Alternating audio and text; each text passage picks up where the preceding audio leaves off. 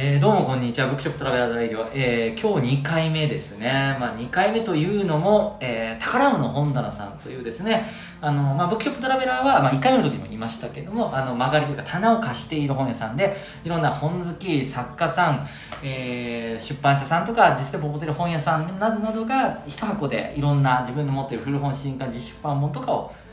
展開して売っているのがメインの本屋さんなんですけどもそのうちの、まあ、曲がり店主という棚を借りている人曲がり店主と言いますけど曲がり店主の一人で宝物本棚さんという方が今日突然ね来ていただいたのでありがとうございます。突然じゃないですね。まあ突然ではない突然ではです。ね あの一緒でください。くださいました。まあ、半年に1回あの刊行されるフリーブックレットのブブックマークっていうね金畑水人さんと三尾律子さんが中心になって、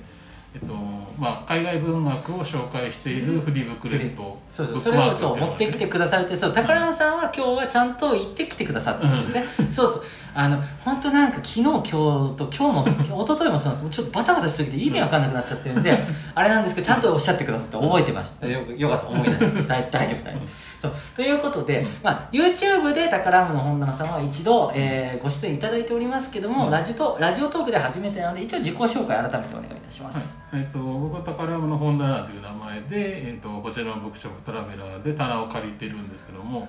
ネット上では、まあ、宝物本棚なので、はい。まあ、ネット上での名前は宝ムということで、はい。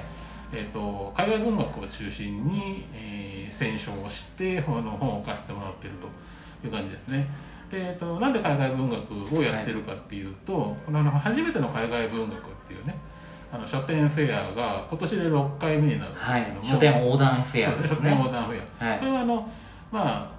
翻訳者の方々が、えー、と自分が、えー、と初めて読むならあこの海外文学っていうのをおすすめするっていうフェアで。そうですね。そもそもその海外文学翻訳文と呼ばれているものがなかなか読まれない買われないっていう、まあ、状況背景がある中で、いやでも面白いものいっぱいあるのになっていうので、まあ、翻訳に携わって皆さんがでもいきなり難しいのとか読むとあのねいきなりあの何ですか出てこないからいいや。あの、ね。難しいの読んでしまうと、まあ毛嫌いしてしまうのもあれなんで。いきなり100年の孤独読めって言われたら、あそうそうそうそう。ね。大変ですからね、そうそう。それは導入になりそうな初めて読む海外文学をやるならこれっていう、まあ、選書リストを公開しだして、そうそうそうそれが、まあ、うんいろんな本屋さんであの横断的にフェアをしてくださいねっていうことで公開してる。そうですそうです、うんはい。まあ、そういう、まあ、企画というか、うん。でそれが6年目だと。うんで今ちょっとそれの事務的なことやってらっしゃるんそうですね、はいこの3年目前一昨年その前ぐらいかな、はい。から、えっとまあ、お声がけいただいて、えーその一応ボランティアスタッフというかですね、はい。まあ、一応メンバーとして関わって今年は、えっと、オンラインでイベントをねやったんだけども、はいはいはいまあ、オンラインイベントにもあのついに参加するように、ついねね、ついに出演する側に回るっていう 見る側じゃなくてね。そうそうそうそう。で見せる側になってると。最初は見る側で で途中から、えっと、裏方になって ついに今回はあの表に立つっていう。ね表に表舞台に。表舞台に立つ、はい。もちろん僕は翻訳者でも出版社でもないので、はい。あの本が好きっていうね脇さんも運営の中の人としてちょっと携わってるけども、本のが本が好きっていうサイトの中で初めての海外文学でおの推薦されてる本をみんなで読もうっていうね応援読書会を、はい。まあ、主催している立場としてまあ、オンライン読書会ですね。参加したっていうことね、はい。そうですね。あそういう感じ。あの海外文学会ではなんとなく有名な感じで。いや当店ではその結構あの一般的に流通されてない翻訳文学の、うん。まあ、ジンとかいうかリトルプレスというか。そうね。特に今回はね。はいはい。今翻訳日和でしたそうそう今回は、えっと、大阪の方で、えっと、翻訳同人やってらっしゃる方々から、和はいはい。えっと、そのジンを仕入れてはいはい。で翻訳日和っていうものと、はい。それからあのイーディス・ネズビットっていうね、あの児童文学作家としては結構有名な方なんだけどもこの人の、えっと、怪奇小説怪奇短編小説を翻訳された、そうだね。えっと想定が素敵なんですよね。そうそうそうあの夜空の月っていう。はい。これをねあの今回あの結構ね数自体は結構仕入れてて、はいはいはい。で、えっと、ここの下北沢のここの店とあと松戸のね船舶ブックベースっていうはい。2箇所で、えっと、数冊ずつ、まあ、はい。2冊ずつだけども、はい、どっちでも曲がりして棚そうそう。棚狩りしてるってはい。そこに置かしてもらったのに加えて一番オンラインショップを開けてるのでうんうん。オンラインショップで出してはいはい。オンラインショップだけで何冊だった？二十二十？あ結構売れてますね。二十数冊？すごいですね。個人商店としてはかなりかなり売っねてますよ。驚くことに。だってうちでもうん。補充しましたというか棚田の本棚さん持ってきてくれましたってやったら、うネットで売ってませんかって来ましたからね。あの通販できますかって来ましたからね。んうんうんうちはそういうことじゃないんですっていうことで一応、ね、一応、はい。えっとコンセプトというか一応僕としても、えっとまあ、オンラインはねオンラインとして、うんうん。まあ、宝物の本棚で売るんだけども、まあ、下北沢と松戸に関してはやっぱりオンラインではなくてお店に来てもらって、うんうん。直接その本をねうん。手に取ってで買ってほしい、まあというね。そういったことを少し、あのまあ、やってもらいこうかなってことで下北と松戸に関してはまあ脇さんとかねあのはい。船舶の店長がね、あの自分のところのあのオンラインでも売りたいっていうんであればそれはもう全然任せるけども、あの基本的にはあのお店に手来て手で取って見られるところはこの2箇所だけっていうことにね、オフラインでね。そうそうそうそう。っていね場所はこれ、うん、ああありがとうございますけども、えー実はもう12分中6分が過ぎているので、はいちょっとあのまあでもねうん。今日せっかく来ていただいたんで、うん。最近気になる海外文学について僕全然海外文学詳しくないので、うん。お聞かせいただければなというふうに中身のある話ですね今日はね、うん。まあ、まずねまずなんか僕自身が読んでないので、中身細かい話はできないんだけども、昨日、えっと、オンラインのイベントで、はい。えっと、新潮のクレストブックスっていうね、はい。ソーシャルレーベルから出てるはいはい「アコーディオン弾きの息息子」っていうね、うん。本があって、はい、でこの本が、えっと、バスク語っていうアコーディオン弾きの息子ね。そうそうはい。フランスとスペインの国境地帯に、えっと、話者話す人が、まあ、100万人ぐらいっていわゆるバスク地方ってそうそうそういわゆるバスクなんですね。最近のバスクチーズケーキとかねあかあるけど多分あの辺ああいうちょっと詳しいことは知らないんだけど、はいはいはいまあ、いわゆるバスク地方って言われてるそのあのスペインとフランスの国境地帯にあるうんところに、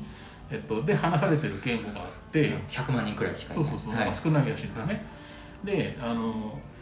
他の言語ってある言語からこうどんどんこう派生して出来上がっていく言語っていうのがうん。元をたどると実は中国語ですとかあ元をたどるとなんとか語ですとかあるじゃない。はいはい。バスク語っていうのはその系統がたどれない言語らしくてであそうなんです。すごく古い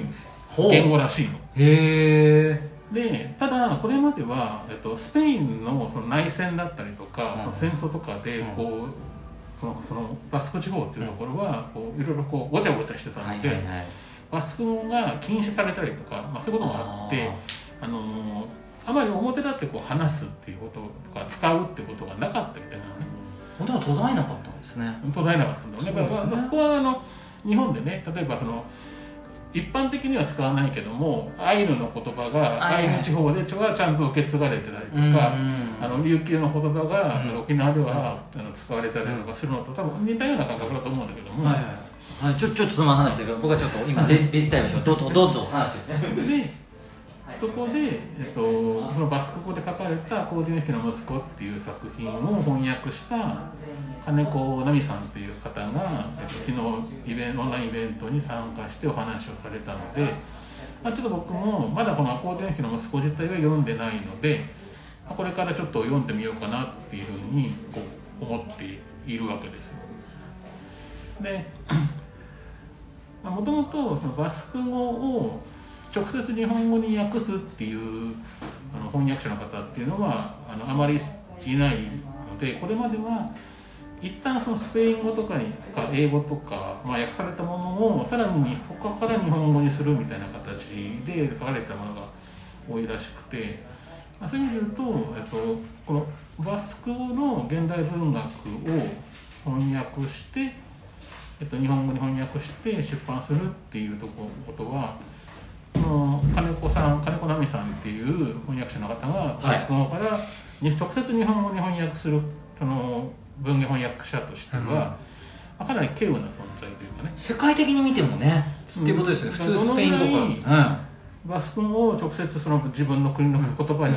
翻訳するっていう方がいらっしゃるのかはありがとうございます。わからないんだけども、うん少なくとも日本では、まあ、もちろんバスク語自体を研究されてたりとか、バスク語について何かその本を出したりとかしてる人はいるかもしれないけども、現代バスク語文学はい。を日本に紹介してる方っていうのは、まあ金子さんぐらいしがいないのかもしれないよねすごいですね。